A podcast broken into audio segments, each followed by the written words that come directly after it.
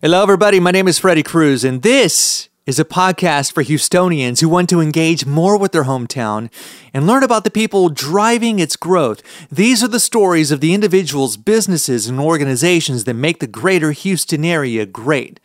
Today, I'm bringing my friend Karen De Amat onto the show to talk about all things social media. Karen is the founder of Social Behavior and Influence by Social. She and her team have helped brands like Layne's Chicken Fingers, The Halal Guys, and Marble Slab. During this episode, you'll hear why you need social media to help you build your brand, why you shouldn't be in your feelings if your insights are less than stellar and we get personal when Karen shares the story of how she got here after ditching corporate America. This episode is brought to you by Speke Podcasting. That's my podcast agency, helping businesses and nonprofits share their stories with the world through the art of podcasting. If you've got something to say but need some help getting it out into the world, then let's talk. Go to spekepodcasting.com. That's S P E K E podcasting.com. Hi, I'm Ed Sheeran. This is Bruno Mars. Hey, it's Katy Perry. This is your man Flo Rida with Freddie Cruz. This is AJ Mitchell with Freddie Cruz. Freddie Cruz. Freddie Cruz. Let you go pick Mr. 305 and you already know what it is. My name is Freddie, and it's time to cruise through HTX.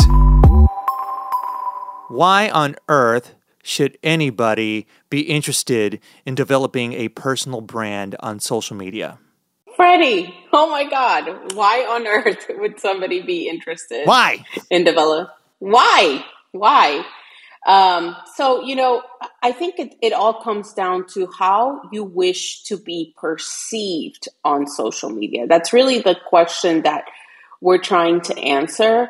And so, if you have no interest in being perceived as a polished businesswoman, as a uh, leader in your community, as an activist for a cause that you care about, then we can throw personal branding out the window. But the reason why it matters is because if you do wish to be seen in a certain light or have a certain uh, credibility, then you need to establish that as part of your personal brand, the same way that you would establish yourself as a business, as a business, you know, individual.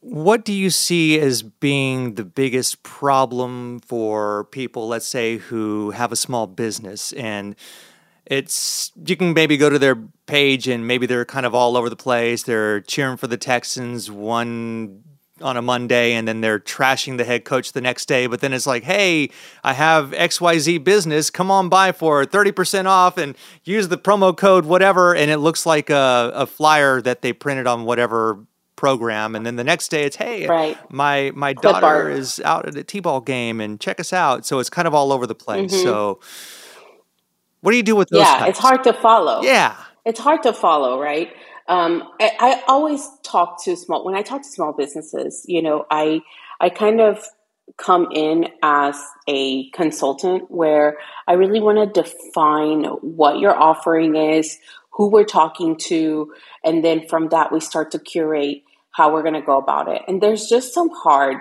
do's and don'ts. And that, uh, you know, historically, it used to be religion, politics. Uh, those are very controversial, taboo topics on social media. But even incorporating your personal life to the degree that you just uh, mentioned can affect the way that your customer views you, right? And so if you are a small business and you can't afford to lose a customer over your expressed opinion, then you should not be posting anything that uh, is borderline uh, personal. So, what you do with that information and what you do when you're sharing that type of information is you're alienating uh, the consumer that doesn't agree with you. Now, if you're a big brand and you can afford to piss people off, like Ben and Jerry's ice cream, who is notorious for doing that, then by all means, you know, go ham and let the world know how you feel. Yeah, absolutely.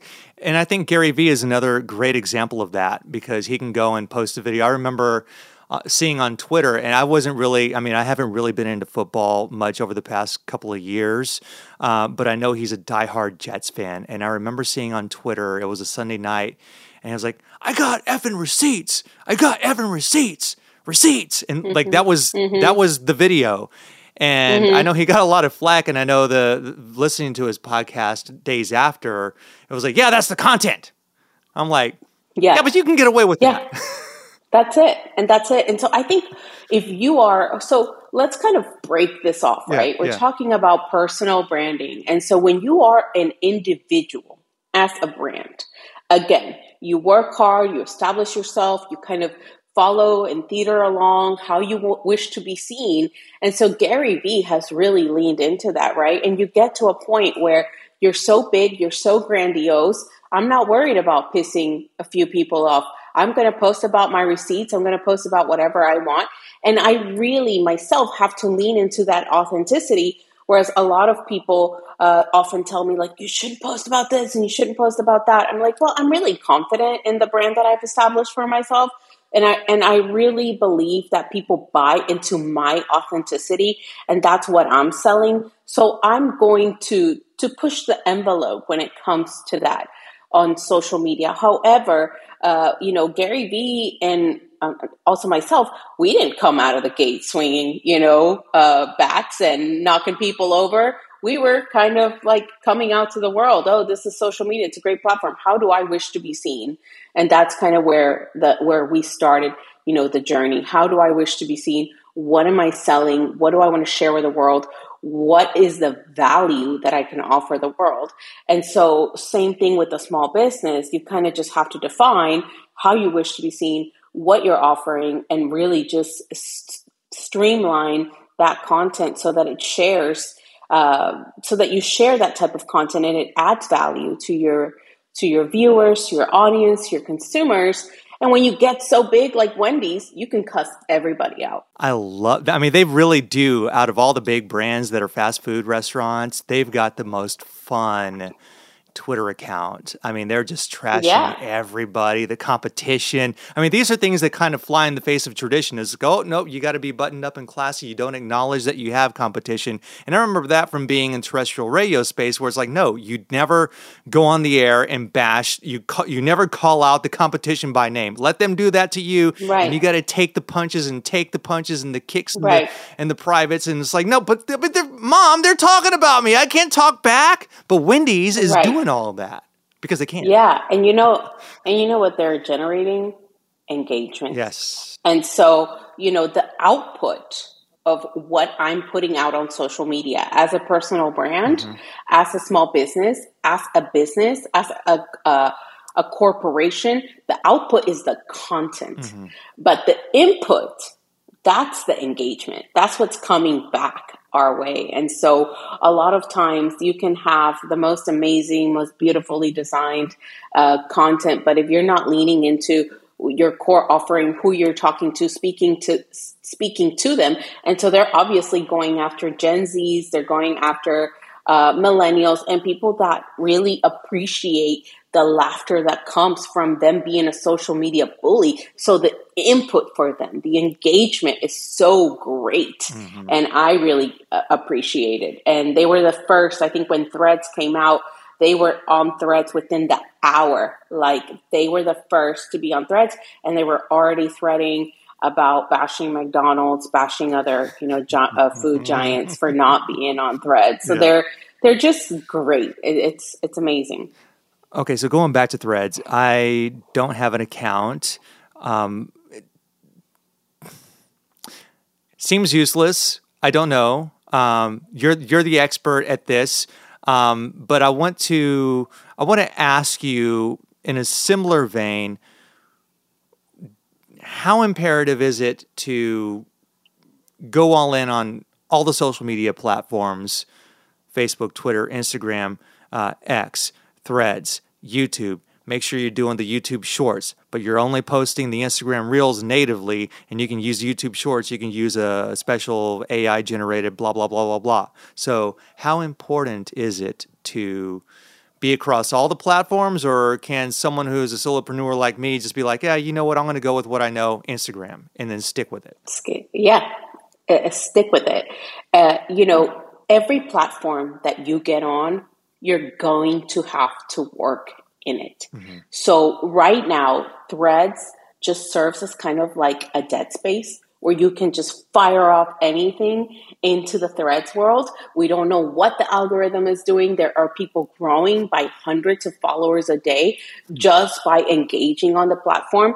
Gary Vee also said, you know, when something is new, post every single day for 100 days straight just to see what type of input you get out of it, what type of engagement you get out of it. So I do see people growing. I, I try to come in and sprinkle my two cents in there. I post content that doesn't even have to be curated the same way that I put my all my energy into Instagram. Uh, I put my energy into curating content for my LinkedIn. Uh, just because those are the platforms where I really get the most of my uh, business visibility, my brand visibility. And on threads, I'm just shooting out, you know, I'm just shooting out into into the wild. And I, I really like the output that I get, the input, the engagement that I get from that platform. But if my my tried and true statement for this to answer your question is you can't gauge what you can't measure. Mm. And right now, there's no analytics uh, on threads. Twitter has great analytics insight. Instagram has great analytics insight for businesses. TikTok has the same.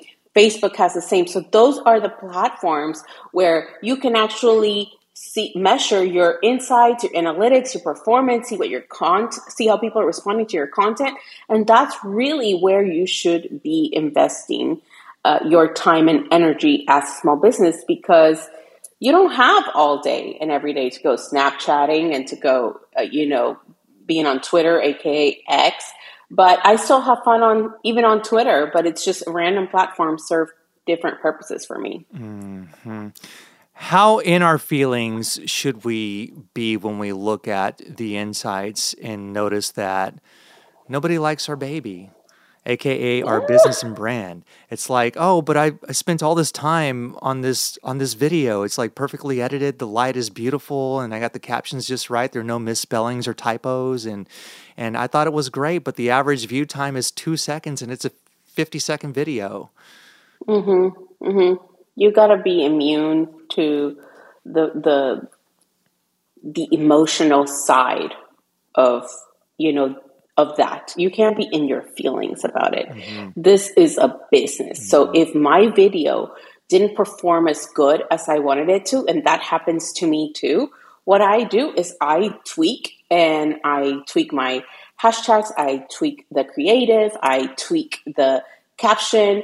Maybe people weren't responding well to the visual, maybe it was low quality. So you have to just use all of your outputs as learning tools to optimize all of those checkpoints. And so when we look at an ad campaign that didn't perform well, we look at the copy, we look at the visual, and we look at who we were trying to engage with, right? And so that's kind of what we measure to see what do we need to do to tweak this to make it effective because there are ways to manipulate your content and change the output so that you can get what you want out of it and reach the people that that you're trying to reach. And so there's a solve for that when you can't get in your feelings about it.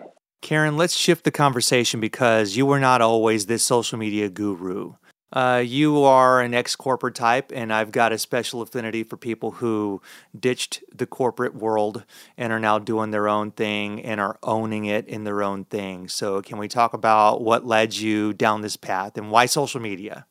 Yeah, absolutely. So, you know, to, to start us off, let me just let you know that I started in social media in 2009. So, 14 years ago, I uh, stepped out on faith that uh, I left a corporate job of eight years behind in oil and gas, and I took a total random leap of faith and went into the world of marketing. And I had started to kind of dabble in marketing, working in oil and gas. They had kind of recruited me to volunteer for some marketing efforts. And I always had a noise in the back of my head that said, I'm destined to be great. I feel like I've been called to touch lives. I've been called to do something great. I can feel it in my soul. I can feel it in my spirit. And I knew that from the moment that I was very young, but I didn't know how to act on it, right? You're just moving through life, going to school, going to college, doing the things that you're supposed to be doing. I'm figuring life out. I'm a, you know, daughter of an immigrant, so I'm the first of my generation to go to college in the United States, like just and paying for it out of pocket, out of out out of um, paying my own tuition, living on my own when I was at eight, you know, at 18 years old. And so it was just a, a big overtaking. I didn't know how to listen to that inner voice that said, there's something great brewing within you. But it wasn't until, you know, people started pointing that out. They said, you have a gift. You're special. You know what? You have a great personality. You're very outgoing. And I didn't think that meant anything. But when I was recruited for my marketing job, it literally came from a similar scenario where someone saw that gift in me and they said, I think you belong here. And if you want, you can start and, and start working in the world of marketing and see where that leads you. So I took a job as an a membership director, an events coordinator at a private social club. And inadvertently, I started selling memberships because Facebook had just come out and LinkedIn had just come out and I started documenting what I was doing day to day. So I started document the events I was hosting, the events I was planning. Um, we had access to a collection of exotic cars, so I was posting you know, in Ferraris and Bentleys. And who's this girl? Like, what is she doing? Why is she driving that? Why is she behind the wheel of a Lamborghini? She's 25 years old. It's crazy. But it caught people's attention and they started to message me saying, What is this club? How do I get to be a part of it? Can you invite me to your next event? And it just ushered people through the door. And when I had them in front of me, they were like, I'm sold. I want to be in this club. Okay, well, membership's $20,000. And they were writing a check to a 25 year old. So when I brought that to my boss, he was like, How are you doing this? I mean, he was like upset, but he was also just dumbfounded. And I said, I'm just posting on LinkedIn, I'm posting on Facebook. And, and he was like, Whatever you're doing, it's working. So he offered me a bonus structure to to tie in all the sales that I wasn't even hired to do.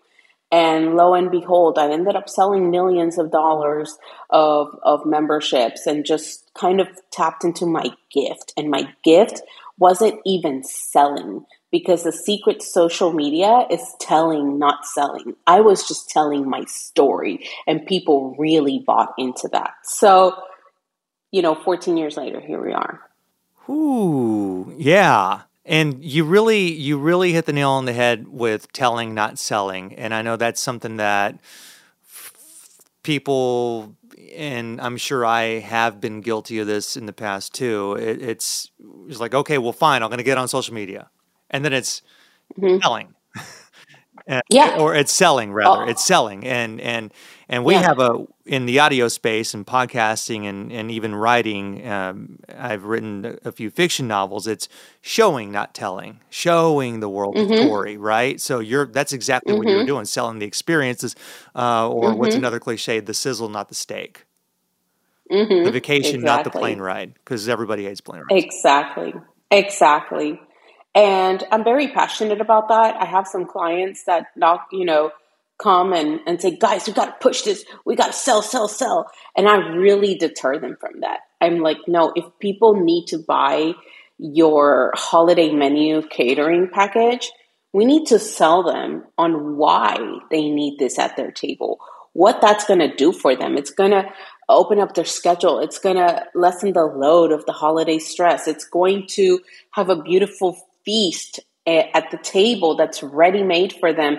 And so in none of these points that I just made on a whim did I say, we're going to sell you something. You have to literally create the value proposition for the customer at for whatever you're selling without saying buy this. Right. And then the 25% off or 10% off or whatever, that's just the icing on the cake. Right, because a customer's already bought in, right? Once they're already bought into your product, sometimes you do have to lean on those promotional avenues. When a customer says, I'm really trying to push this and and I really want the customer to understand that if they use this code, they can get this much off, or if they order, you know, minimum of a hundred dollars, they can get free delivery or free shipping. That's great once they're already bought in, but I still have to follow the same sequence of storytelling in order to get you engaged. And then that's just a bonus. Like I'm already bought in. I was already going to buy that candle. You just gave it to me for, you know, with, with a bonus.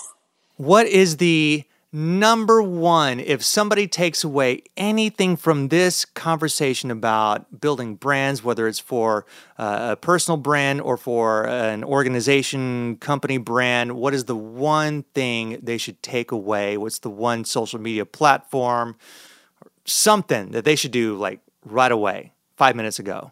Mm, okay well i always tell potential customers like let's start here and break it down into the three pillars of social media. So in order for you to have a assessment with us we kind of look at your content your engagement and your ads and so we really look at what you're putting out to the world what type of input are you trying to get? So you have to make sure that you're hitting those audiences.